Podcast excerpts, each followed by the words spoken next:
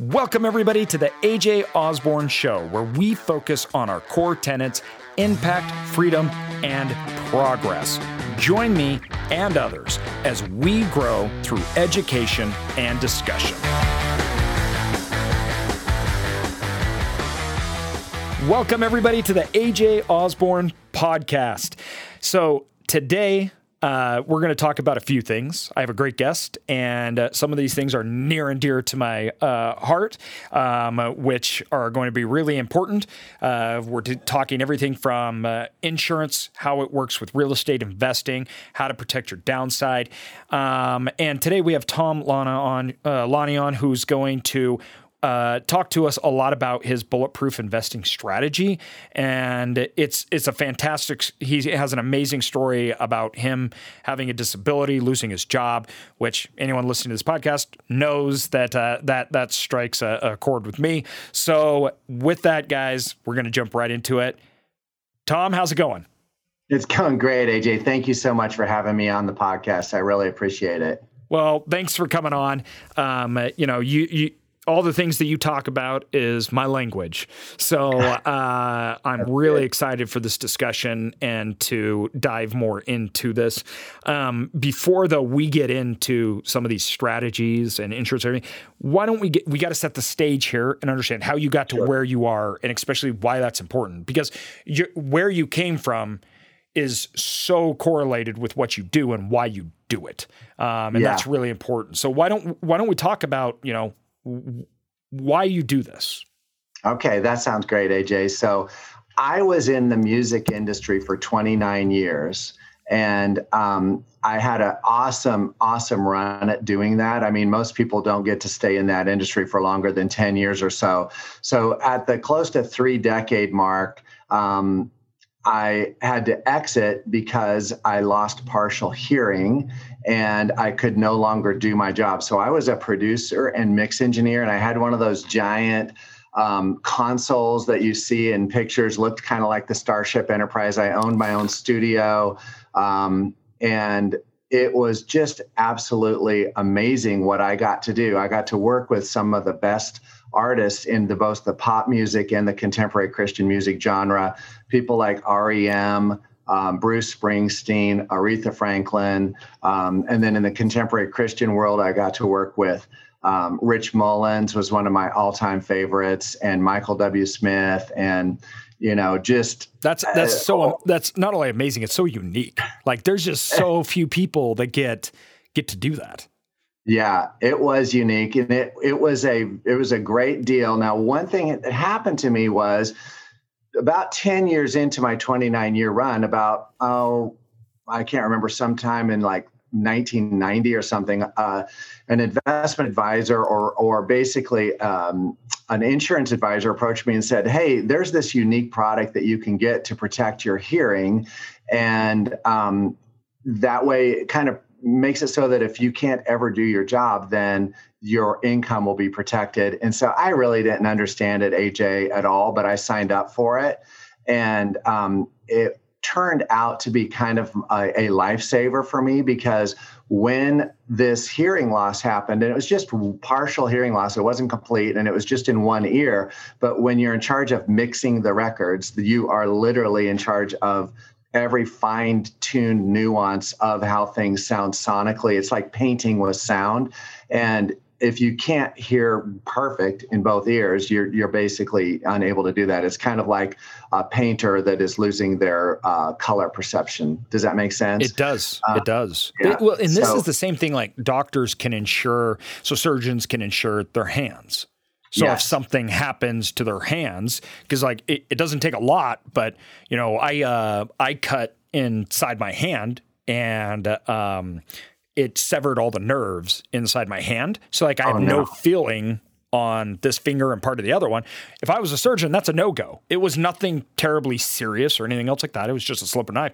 But like you, it doesn't. It, some of these professions, it doesn't take a lot to make it so you can no longer work in that Prof- profession. Exactly. So the thing, I was so fortunate because I did not know what I was doing, but I was fortunate that my advisor did know what he was doing. And he set me up with what's called an own occupation definition of disability protection. And what that means is that if I'm unable to do my job, but I am able to do something else, then it still pays off. Okay. Now we, so, we, we got to hit on this because this is a sore spot for me. So okay. owner, uh, O N O X policies, as, as, as we call them, um, I had disability. I did okay. not have an owner occupation policy. And my income was covered under that group disability. It wasn't personally mine. It was a group disability with the national company that I worked for. And a right. lot of times I'm insurance and I didn't get this, which is embarrassing to another level, which we don't need to get into that. But uh, so, right. uh, you know, I had this policy. And I think, first of all, it was the fact that nobody ever thinks about this stuff. So there, right. it wasn't like I ever thought for, I took it because it was free. And I right. thought, oh, I'm covered now. And I never, ever expected to use it, right? Obviously, I never thought in my wildest dream I'd become paralyzed or anything. But when I did, I had been investing in real estate. Yes. I had a certain period of time, which was literally like six months after I'd walked, not walked out, but rolled out of the hospital. At that time, they analyzed my passive income, which is an eroding effect. So first of all, it didn't cover my whole income. It only right. covered... like a um, portion of it, right? It was sixty percent mm-hmm. or something like that. But my income that I made from my salary was m- most of my income. All our profits from um, real estate, we were just reinvesting back into the company. We were hiring people, everything else. But I did make um, uh, passive income off the real estate, and it took away my disability. So what ended up happening, because it was my lower income and I got paid at a lower amount on the disability, it took away that, which ended up meaning I lost sixty percent of my total income. And I'd paid for that disability policy forever, yet right. I, uh, you know, and so very sore spot, but it's an important thing. What this owner op, yeah. right, policies, they're, it's very different than what you have on a group. Group medical policy. Yeah, it's policy. Very different. And uh, own occupation means that they're going for your specific occupation. And normally the, that does not happen in a group disability coverage policy. Yes. Unfortunately, that's just, and, and there's so few people that understand this stuff. Yeah. It's just, it's ridiculous. Yeah, it's, but, it's a um, class in its own. Well, and two, is, is you know, like, what I found out, and I, and I learned particularly going through all this, it was a self-funded, not an insurance carrier one. There's there's all these weird laws that uh, yeah. go around with that. But two, disability coverage like you're talking about, which is just incredible. I don't know how many hugs you've given to the guy that got you that, but should be a lot. Because yeah. after you get it, like after the, the event happens, you don't get insurance, right? So I have no disability insurance. Right. Because nobody will cover me. Nobody will so, me. So what you're touching on is an insurance dilemma called portability, right? Yes. And what happens is once you leave a job, um, you cannot take that old disability policy with you. You have zero portability. And people don't understand that either. That so is I lost my job. It wasn't portable. After I lost right. it, I had to be rewritten by an insurance company, which now yeah. I'm uninsurable, as it is, yeah. is called, right? So I can't get yeah. a new one. Which yeah. also, though, we're going to get into life insurance and yeah. like whole life, because we talked about that, which that was yeah. a big save for me. Um, oh, that's awesome, that. A J. I would love to hear that story. Well, long story short, guys, this is the quick and dirty of what happened is I got paid for five years every month, tax-free, at an uh, unbelievably generous amount for this disability policy that allowed me to go back to school and get three financial designations. So now I'm a chartered financial consultant, I'm a chartered life underwriter, and a chartered special needs consultant. So I went back, did six hours or you know more of studying a day, got passed all of these tests, and was not required to actually make a living while I was going through all this late midlife education. Which I'm just telling you, man, there's no way most people have the uh, the luxury of doing that. No. Um, I think that's what made the difference in me being very effective today is that I didn't go out and try to tell people about this until I had really studied it inside and out and lived through a large part of it. part of it as well. Which this is what separates you out. So there is, you know, when I look at knowledge, right, I always think that there is, you know, um, there, we have two different types of knowledge, right? You have applicable knowledge, right? And then you yeah. have learned knowledge, right? And these are two right. very different things. It is totally. Very different to read and learn about something in school and then actually go through it and have to do the actual part of it. Hence the reason why my disability thing was a little different for me. And your yeah. experience through it, right? Like our, our experiences were two totally different ones. You had an amazing experience. Mine was not. Yeah. We both have right. knowledge, applicable knowledge now.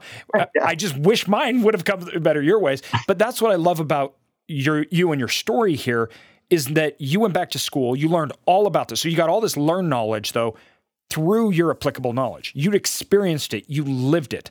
That is yeah. totally different.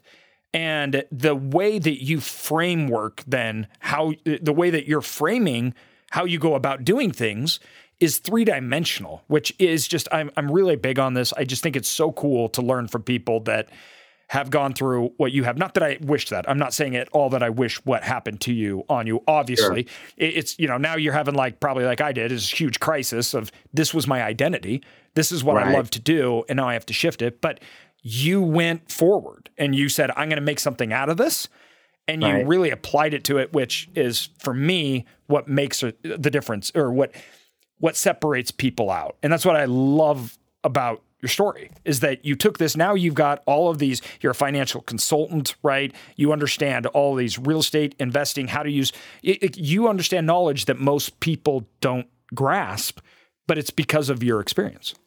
Yeah. Thank you, A J. I appreciate that. I think that's what really drives my passion to be able to help people as well, because I knew that if I didn't have this in place, I mean, literally I, I could be like, I don't want to disparage anybody doing this, but I could be like a greeter at Costco or a guy working at Home Depot or yeah. whatever right now, rather than literally helping hundreds of uh, investors all over the country. I mean, it just was a turning point that made all the difference for me. I think this so. is just fantastic. So let's go through here real quick here, right? You know, you're getting... You get me so into this because, like, you know, kind, kindred spirits here, you know. Uh, but um, when you go through and you're becoming a financial consultant, right, how did you really get, and, and I guess we could dive straight into, you created this idea of this bulletproof investing strategy, wow. bulletproof wealth. Bulletproof wealth. Yes. Yes. Now, so, talk to me bullet- about why you came up with this and how all right. it works. So, A J, it's a little bit.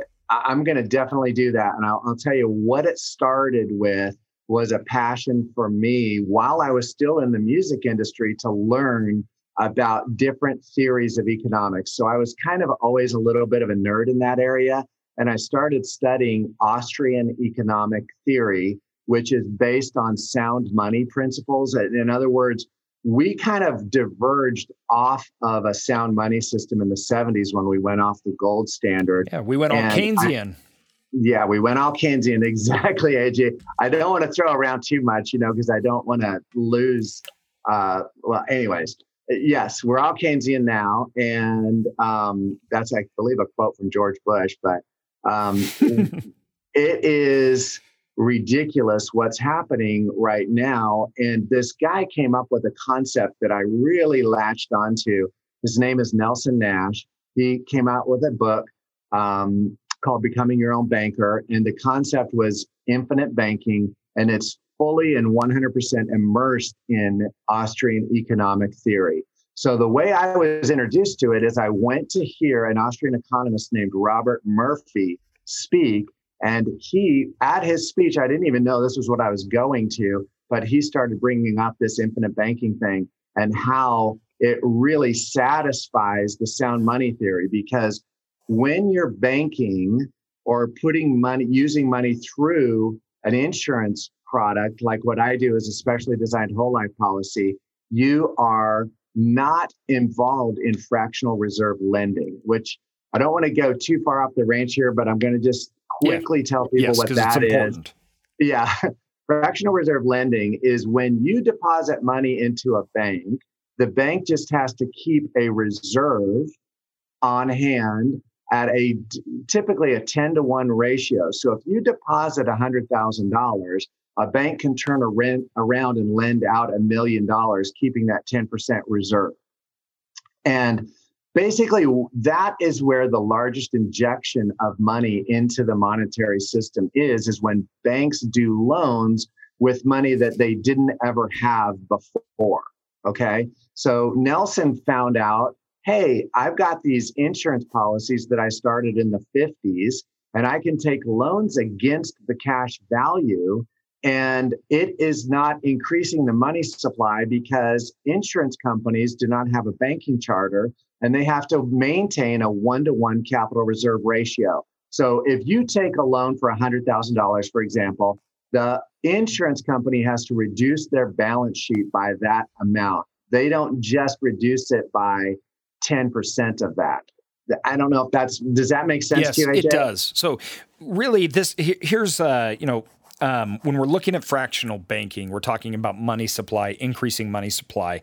Um, yes. The the problem with this is, though, um, it goes both ways, right? And this is kind of the key when you think about like deflationary um banking systems. And and, and yeah. when you're dealing with fractional banking, you have inflation, which means you have the rises in price and everything, but you have something called deflation. And deflation's the boogeyman. Deflation's what all central banks hate. And that's yeah. when you start losing money and assets start losing value. That means when that bank's balance sheet now lost a million dollars, they didn't lose a million. They lost ten. Right. Because of how they leverage and how it spreads. And that creates cycles, right? And they're exaggerated. Yeah. What you're talking about using insurance products is you don't, that cycle doesn't exist because it's a one to one. If the exactly. asset's lost, the ba- the balance sheet is readjusted for that one, That's not ten. Correct. That's right. So there's no leverage in that system, basically. And you're, the product you're it, talking about is a whole life insurance product, correct? That is exactly yes. right. And the the reason that whole life insurance companies have been around forever, um, when they're mutually owned, especially. And we're talking about companies that are one hundred seventy plus years old. And there are very, very few banks that are around that have been in continuous operation under the same name for that length of time.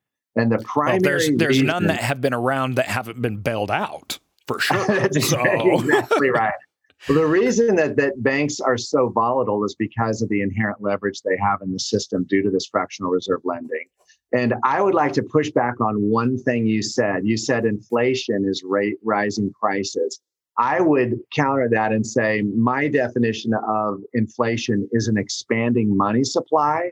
And when the you have an expanding money supply, the outcome of that is rising prices. Because the more money you have chasing few, the same amount of goods, prices have to go up. I like that way of thinking because you're thinking about the source of the uh, the source, not the symptom. Yes. And so it puts better context around what it truly is. And yes. this is a problem that, which is interesting because when you look at fiat currency, right, they say, yeah, um, the money supply, right, can create inflation. But at the same time, they use that and say, but we can also get rid of it. And so that is the it, it's that is a Keynesian. When we talk about Keynesian economics, that's the government's involvement in the economy and basically running things, which right. is important for everybody listening to that, because as of right now, we don't even have an economy. We have a government.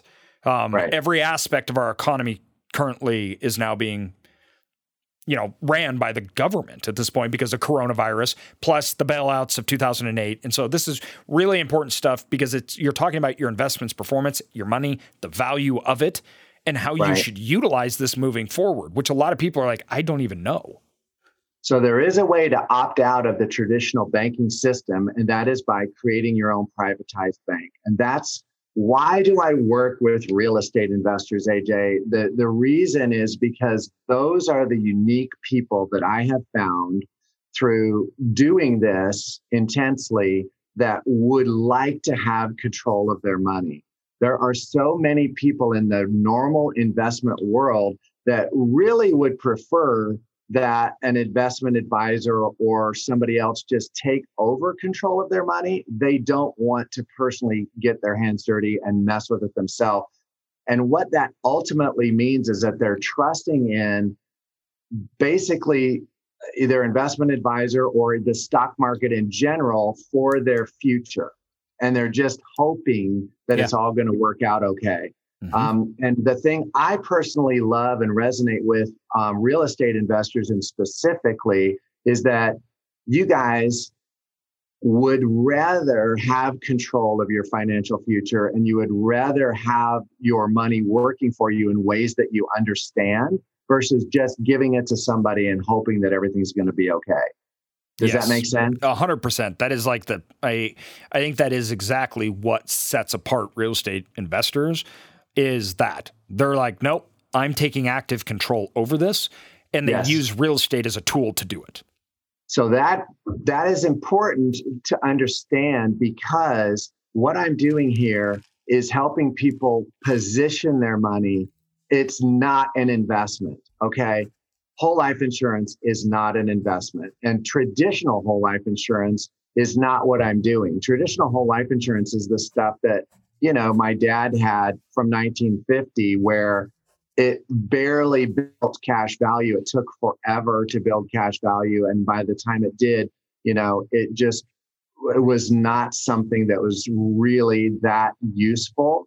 And the the actual face value of the contract didn't tend to go up every year either. So what I'm doing is I'm helping people store money in a way that they can access it without increasing the money supply, which ultimately just dilutes their purchasing power. So the more people that do this, the less uh, fractional reserve lending is going on, but they're able to use it and make money like banks do.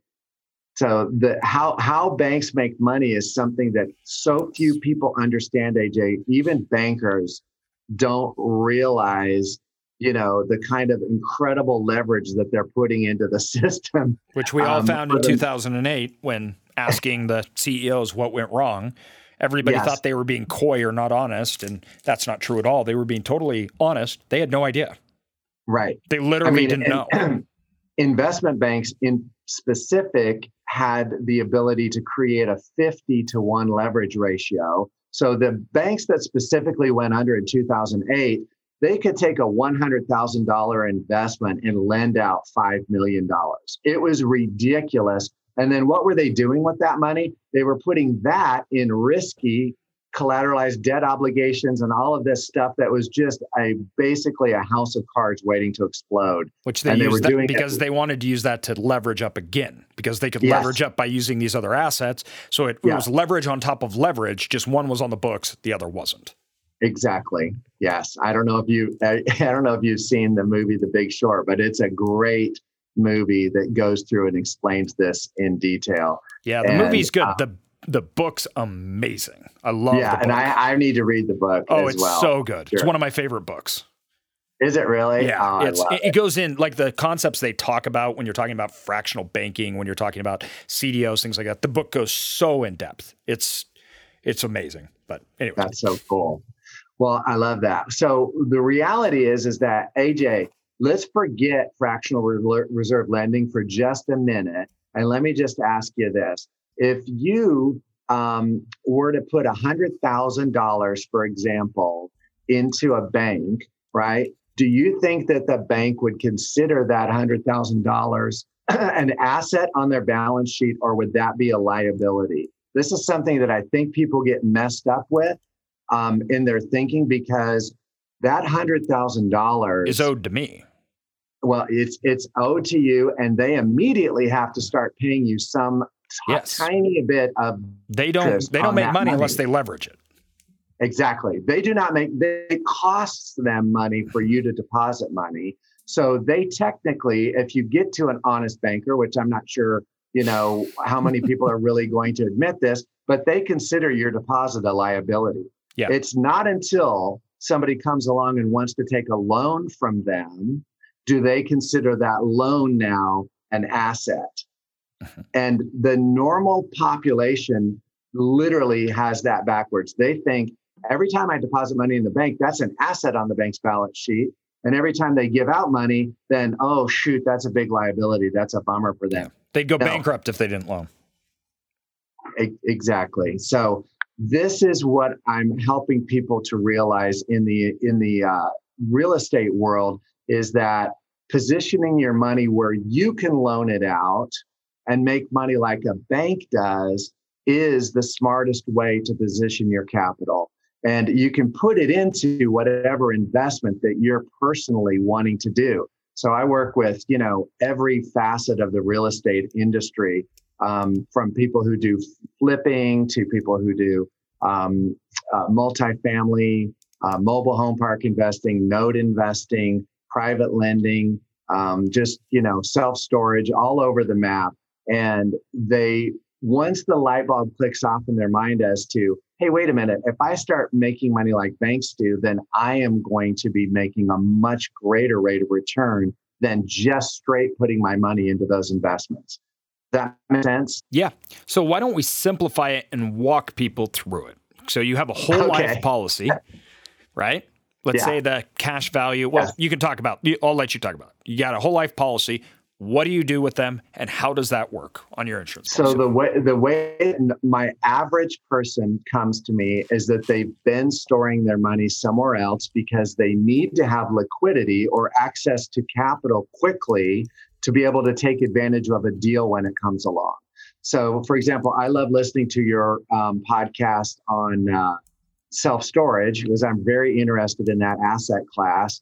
And you know, the the one just from earlier this week where the guy was talking about the R Vs, um, parks and everything, you know, those things don't come up very often, those R V storage facilities. And if one comes up, you have to be able to take advantage of it and lock up that deal, right? Yes. So you need access to money quickly.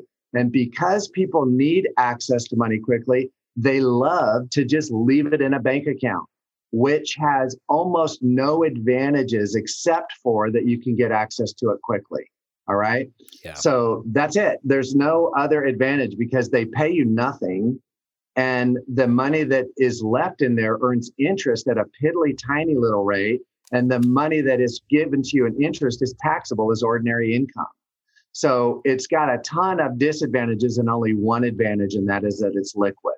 So what I do with the whole life policies is typically we overfund or put a large dump in the first year of paid up additions, which goes right to your cash value. And those are, you're able to then use that typically within thirty days of depositing those paid up additions. You're able to use those to invest in a deal. So you don't miss deals when they come along. But if you don't find a deal, like this guy was saying on your podcast recently that, hey, sometimes it'll take years before another deal comes up.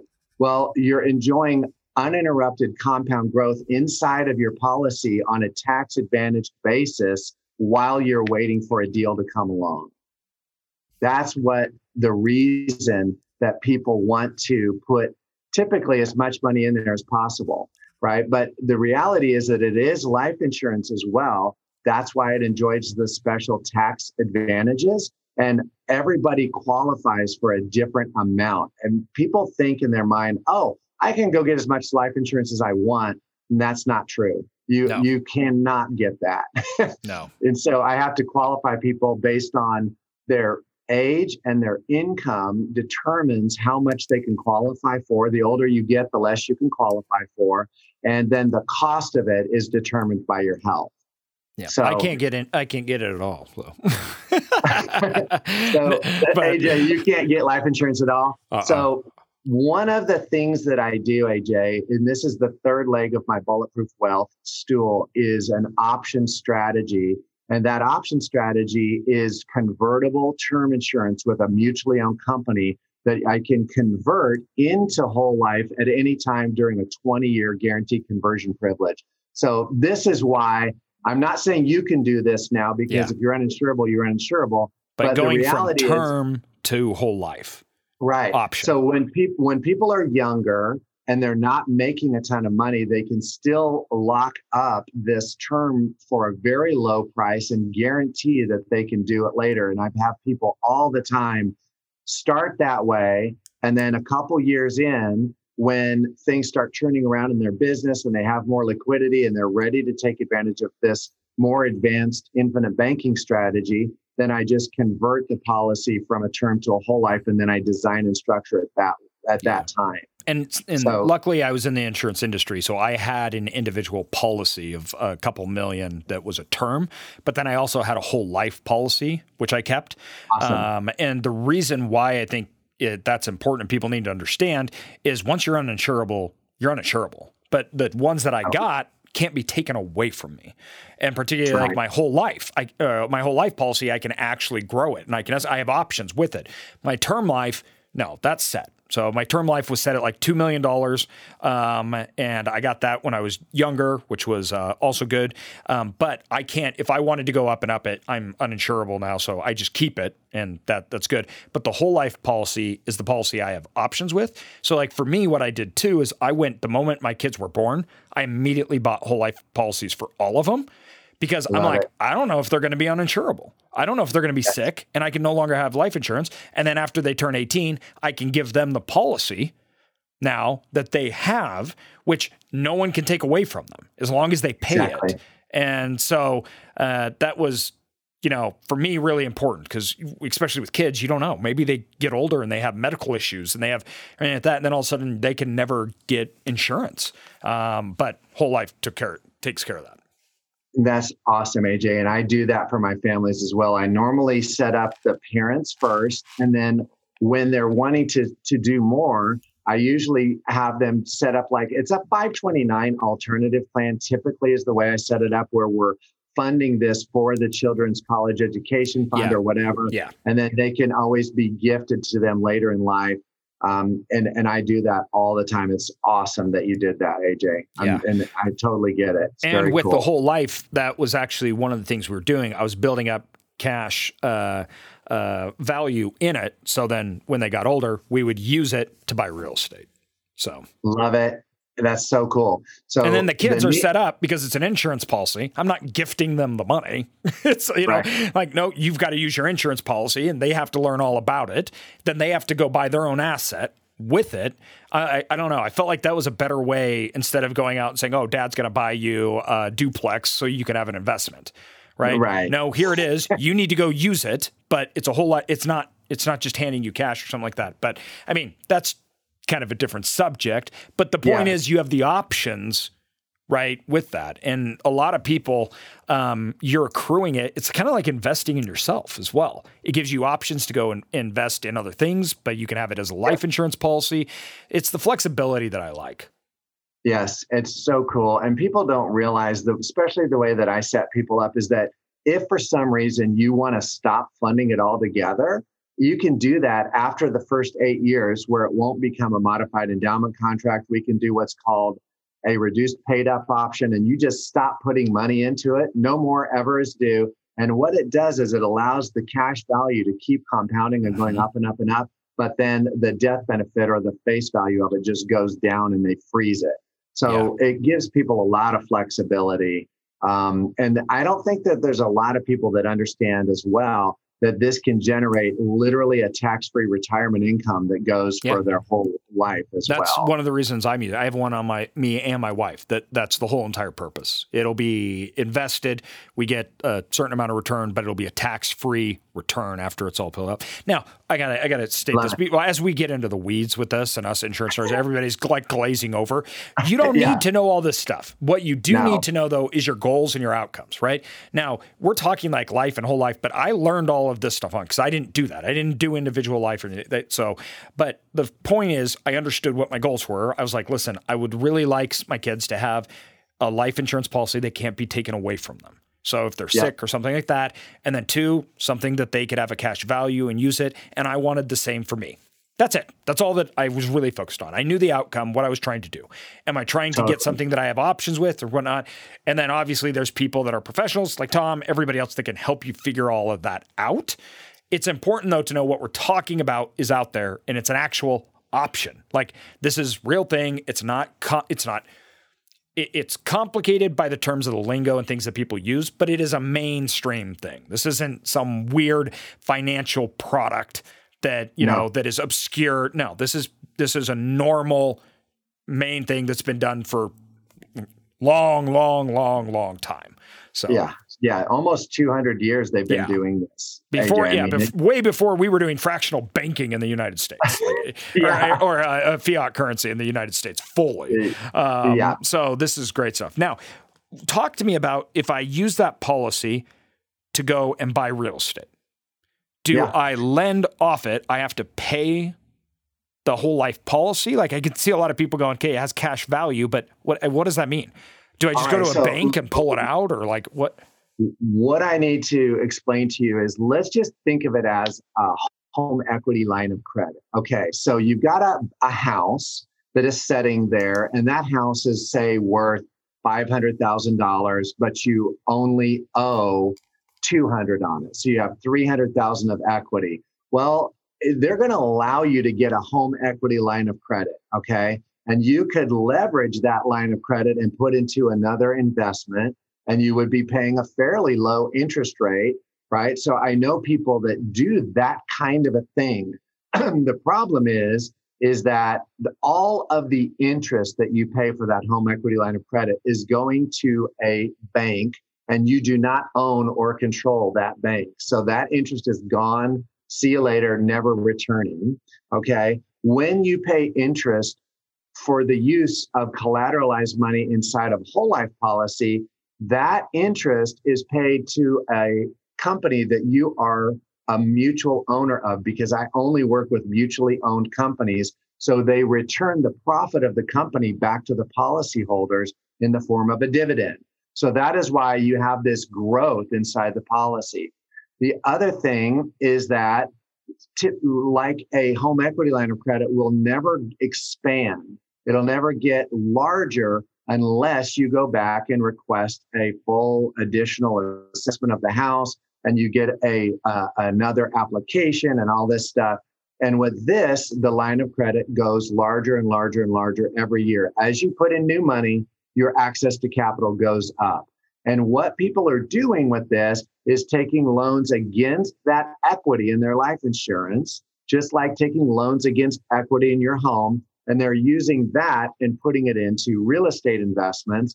And that way they only are paying the interest to the life insurance company, who then returns a portion of that and sometimes more, depending on how old the policy is, back to you in the form of a dividend. But you still have your real estate investment as well. So this is a way to have money in two places through the use of collateralization. Does does that yes. make sense? Yes, A J? It does. Now, let me ask you this. I, you know, as I'm thinking of what the listeners may be thinking about here, what happens if you're in a depression and the real estate goes bankrupt? Okay, that's a great question. So you're, the reason they give you a loan is because there's a face value or death benefit associated with your policy. And let's just say that you had built up a four or five million dollars death benefit and you had a one million dollars outstanding loan. Well, they know that they're on the hook to pay, because it's a whole life policy, somebody five million dollars at some point, right? Yeah. So what they're going to do is keep building that loan up. If you don't pay it back because your real estate investment crashed, then if you, when you pass away someday, that loan will be paid back at that time and your beneficiary will get the net difference. What that means is that if you have, if you passed away with a one million dollars outstanding loan on a five million dollars policy, your family would get four million dollars. Does that make sense? Yes, it does. They're going to get that loan satisfied someday, because until we develop, you know, sort of a perpetual anti-aging time machine or whatever, everybody's going to pass away at some point. So yes. that's why they that's why they know this is going to work, you know. Yes. Whereas uh, uh, uh, back to the home equity line of credit, they don't know for sure. A bank doesn't know for sure that that house is going to go up in value every year. So that is why they have the option to call your line. Okay? okay, because they are in control of it, not you. There is no option to control your, to call your line in life insurance, because it is like a privatized bank. You have guaranteed collateral access to it. Okay. There's a ton of advantages to it yeah. over any other financial product that I've ever found. And now we haven't even talked about the tax advantages. Yeah. So tax advantages um, are awesome. Now, they are let awesome. me ask you this. When you, when you're looking at, um, when you're working with people, yeah. what is your average person that is doing this or taking advantage of this? Like, I, I mean, is this something that everybody's like, okay, yeah, this, you know, multimillionaires. I mean, like, how does this work? Who has access to whole life? I mean, you know, when I feel like when people hear these kind of, this kind of stuff, and they, it's like, that's not obviously for me, or I'm not that wealthy to right. do this. Well, A J, that's a great question. And that is the reason that I start with multi ways, multiple ways to tier into this. So one way is like, just capturing your insurable interest with a convertible, meaning you could switch it from term to whole life at any time, term insurance policy. And that's very, very, very affordable yes. way to, to get started. And I have a lot of people who start with that. But my typical real estate investor is starting where they've been saving money in a tr- typical checking or savings account or somewhere that they're not happy with the performance of it. And we're moving that money through into whole life. And guys, the sky's the limit on how much we'll move um, in. But it just, you know, the average person might be anywhere between forty thousand dollars to two hundred thousand dollars initially. And then you don't have to follow up with that much every year after that. It's just, that's your initial. And then it could be anywhere from, you know, twenty thousand to fifty thousand dollars year two on. It really, A J, it, there's no minimum income requirement to do this strategy.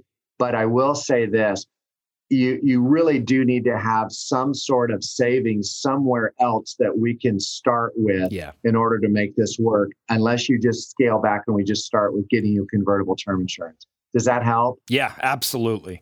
And I like uh, the idea that if you're not there, but you see the value in it, once again, you just go to convertible term insurance, which, yes. um, you know, I mean, I get, I've just got like so many ways we can go. We could jump into the weeds. There's so many I want to talk about, but we've already been going on for an hour. So I need to, to wrap yeah. up here. One of the things though, that I really want to talk about, cause I want to tie this up in a bow or not talk about, but clarify here is first of all, the basics. You need insurance, right? This is just yeah. like, This is when you're talking disability life insurance. Um, it's not something you think about, but um, when you need it, it's the only thing you think about. And yes. um, when you need it, it's too late. So just that's first of all done. And if you're going to buy it, because you need to, everyone should, you should have it. If you're going to buy it, you might as well buy one that has options. Right? I can convert that. Yeah. I can utilize yeah. it. That you're buying something and putting money into something that you own, you get to keep, that you get to use. So a lot yes. of people listening to this, you should go back and look at your life insurance policies and say, do I have options in the future with this or do I not? And what does this mean? Right? Because a lot of people just say, I need insurance. What's the, what, what, how much do I have to pay and what do I get for it? And there's nothing else really there. So think, think through that right. and think about that. And then this idea, once again, of infinite banking and this idea of taking control over your money, um, that you are the one, that you're actually getting advantages for the money you're putting into life insurance, what you're doing, that you're creating and putting yourself in a better situation. You're doing it yeah. for both you financially. You're also doing it for your family in case of something happens. It's a no-brainer. Um, and it's powerful. And I hope that people realize that after everything we've talked about, no matter how confusing some of the lingo may be, because like finance and insurance, they love to make themselves sound smart because they make up words for everything. It drives me yeah. bonkers because I'm like, it's me not that too. complicated. We just love to make it sound complicated because we have yeah. names and acronyms. And but that's another yeah. story. Um, with yeah. that said, there's probably more questions than answers, which is fine. That's good. That's normal, right? Um, because yeah. that means your your horizon has been broadened. Your understanding has been broadened. So for everybody, where can they go, first of all, to find you, but also where can they go? Do you have information that you provide to learn more about this? Is there something yeah. that people can dive into that we can't cover in an hour? Yeah. So A J, what I do is I go to... Uh, Well, I guess pre-coronavirus era, I was going to a ton of live real estate events and explaining this to people. And I would always have those things videotaped And so I have a really big um, library of video education that is free that you can go to my website to get to learn more about it. And again, it's not any kind of a hard sell at all. It's just giving you education that is free, that doesn't cost anything. And then if you want to figure out what you can do, then I have the option of booking a time to talk with me. So that's all it is. I don't like hound you or chase you down or nothing. Yeah. It's just going and signing up to get access to these free videos, which it's my website is stress free planning dot com. Stress-free planning. Let me just quickly tell you how I came up with stress-free planning is because not having to go ask a bank if you can get a loan is a stress-free way to live. You have guaranteed access to this money. So it's a low stress environment. And I don't push anything on people that they're not ready for. So I try to maintain that low stress throughout the whole planning process. I try to look at your whole situation and see what would be best for you. So stress free planning dot com and sign up for the, the videos there. That's the best way to get a hold of me. Awesome. And that's that's perfect. The education part, obviously, for people is is is huge because this uh, this can be different. Right. Um, but the I love what you kind of talked about there on the stress free is this idea that you're in control of your finances.